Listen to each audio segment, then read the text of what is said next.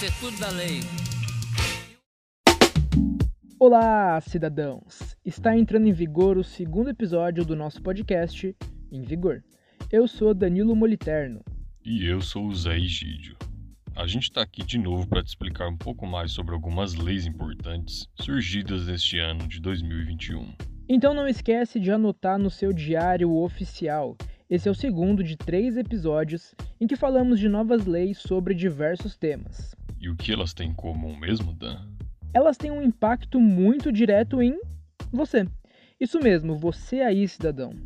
Mas mesmo assim, pode ser que você não tenha ouvido falar muito delas. Mais uma coisa, Caso você esteja aqui e não tenha ouvido nosso primeiro episódio, volta lá e dá uma espiada. A gente sabe que, quando o assunto é lei, ela não pode retroagir para prejudicar alguém. Mas nesse caso, garantimos que voltar lá só vai te fazer bem. Acompanhe o relator. No primeiro episódio falamos sobre leis relacionadas à violência contra a mulher. Tá bacana demais, confere lá. Mas sem mais delongas, bora pro episódio 2 da nossa série. Meu salário desvalorizou. Dívidas, juros, dividendos. Como a gente já falou no finzinho do primeiro episódio, agora é hora de falar um pouco sobre consumidor. Pois é, mais especificamente sobre as dívidas do consumidor. Tá aí um assunto que ninguém gosta nem de pensar sobre. Mas calma, a notícia na verdade é boa. Sim, isso porque em julho deste ano foi sancionada a Lei número 14.181, também conhecida como Lei do Superendividamento. Essa lei cria regras para prevenir o excesso de dívidas dos consumidores. Por exemplo, ela traz caminhos para impedir ofertas abusivas de empréstimos a cidadãos vulneráveis, como os idosos. A lei, na verdade, se aplica a qualquer consumidor que contrate qualquer operação financeira e não consiga arcar com suas dívidas sem comprometer a renda necessária para sobreviver. Quem comenta sobre a lei neste episódio é a economista Ione Amorim, coordenadora do Programa de Serviços Financeiros do Instituto Brasileiro de Defesa do Consumidor, o IDEC. Lei ela é o maior, talvez a maior contribuição no Código de Defesa do Consumidor desde a sua criação, já há 30 anos.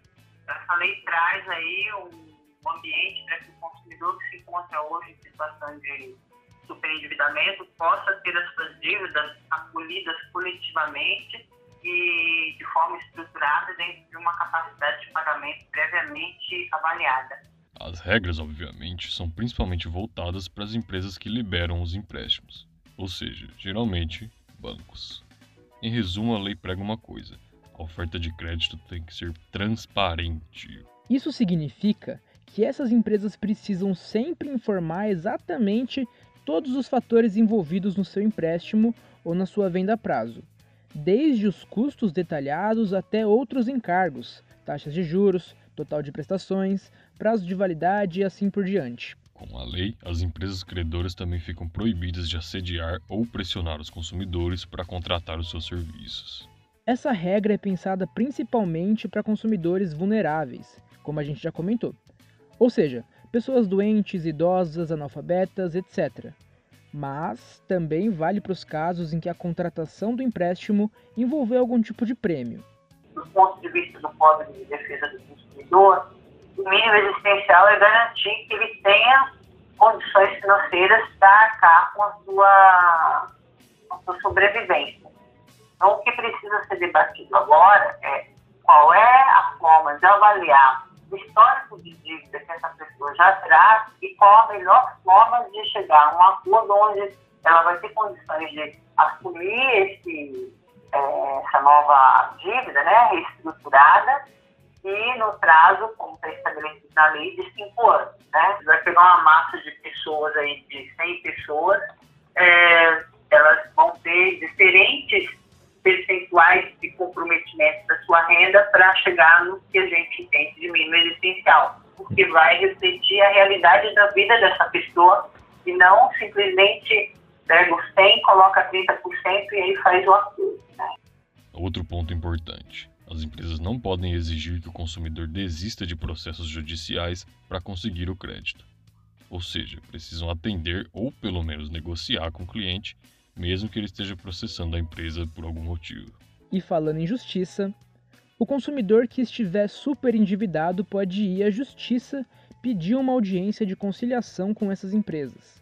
É um processo organizado para negociar todas as dívidas pendentes. Nesse caso, o consumidor vai precisar apresentar um plano para pagar essas dívidas em até 5 anos. É um pouco parecido com o que já acontece nos processos de recuperação judicial das empresas. Elas organizam um plano para pagar as dívidas a longo prazo e a justiça dá o aval. Só que no caso não são empresas devedoras, mas sim consumidores superendividados. O próprio consumidor procurava a instituição é, alegando dificuldade de pagar. Ah, mas sua dívida não está em atraso, então não tem como renegociar. Às vezes o consumidor assumia um acordo proposto pelo, pelo credor só que ele pagava uma, duas parcelas e não conseguia pagar mais, voltava para a situação de inadimplência. Aliás, isso é a realidade de muitos desses é, super endividados que a gente tem hoje. E isso era muito individual. Né? O banco, eu olho a sua renda é, sobre o meu ponto de vista, o outro credor vai olhar também sobre o ponto de vista dele. Só que a renda é uma só para pagar todas essas dívidas. Então não havia consenso. Então, totalmente necessário essa possibilidade, porque o consumidor ele é, um, é único, né? Então não dá para você olhar ele com o potencial da renda cada, na ótica de cada instituição. No Senado, pega lá na Câmara dos Deputados. Você já sabe, né? Esse é o momento em que a gente explica um pouco melhor como é que essa lei saiu do papel. No caso da lei do superendividamento, o destaque da tramitação fica por conta dos vetos que Jair Bolsonaro realizou. Depois de aprovado no Senado, em junho deste ano, o ainda projeto de lei foi sancionado pelo presidente, mas com ressalvas. O projeto original, por exemplo, proibia que houvesse as tais ofertas sem juros, já que, normalmente, as empresas acabam incluindo esses juros nas prestações do serviço é uma medida que sim, ela seria difícil de ser é, acolhida agora, porque são mais de 30, 40 anos que as pessoas usam né, no Brasil cartão para essa finalidade. E o texto da lei, que estava sendo é, é, votado anterior, anteriormente, dizia que ah, vamos é, acabar com a publicidade enganosa, né, financiamento do crédito sem juros. Então, ele foi vetado integralmente, deixou ali alguns pontos sobre ah, o assédio né, ao, ao, consumidor em situação de vulnerabilidade, cuidade, doença. É, o texto anterior ele era mais contundente, mais objetivo, dizia que é, é proibido o assédio é, por telefone, por redes sociais e tudo mais. E o Bolsonaro vetou esse trecho. Segundo a presidência, isso poderia, de certa forma, cercear a liberdade de mercado. Com certeza não, porque você continua tendo o abuso, né? O abuso maior que é a oferta. Você não está é, afastando é, a oferta. É equivocado dizer que vai é, tirar essa publicidade, vai tirar essa capacidade da, das empresas em querer oferecer. Eu ouvi esse absurdo não, porque o começa, mas me diga que vende sem juros, para não ganhar nada. Ele vai comprar o produto lá na indústria, vai colocar no estabelecimento dele e vai vender pelo mesmo preço, sendo que ele paga o aluguel, sendo que ele paga os custos de funcionários. Então, assim, é, é muito equivocado essa, essa alimentação. O texto original também estabelecia um limite para o total que pode ser descontado do salário líquido do consumidor para pagar parcelas. A ideia era no máximo 5% para pagar dívidas com cartão de crédito e 30% para outros empréstimos consignados. Mas Bolsonaro argumentou que essa regra só faria o consumidor assumir dívidas mais custosas. E para falar mais da tramitação, a gente vai ter que voltar um pouquinho no tempo. Só um pouquinho, Dan? Tá bom, tá bom, um montão. Esse projeto de lei nasce lá em 2012 proposto pelo então senador José Sarney, do PMDB do Amapá. E caso você esteja se perguntando se esse Sarney é aquele Sarney, o primeiro presidente do Brasil pós-redemocratização, a resposta é sim, ele mesmo. A novela da lei do superendividamento só ganha um novo capítulo em 2015, quando surge um substitutivo na Câmara dos Deputados.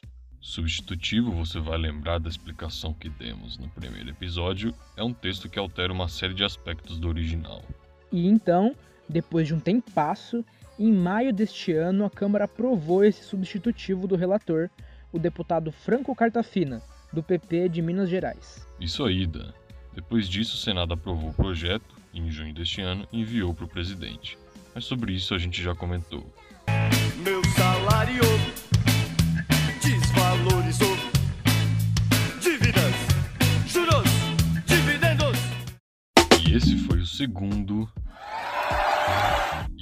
penúltimo episódio do podcast Em Vigor. Então, recapitulando, como diz o nosso lema, sem embargos ou vetos, já falamos sobre violência contra a mulher e agora defesa do consumidor. Já no próximo episódio vamos falar sobre educação. Mas vamos deixando esse suspense no ar.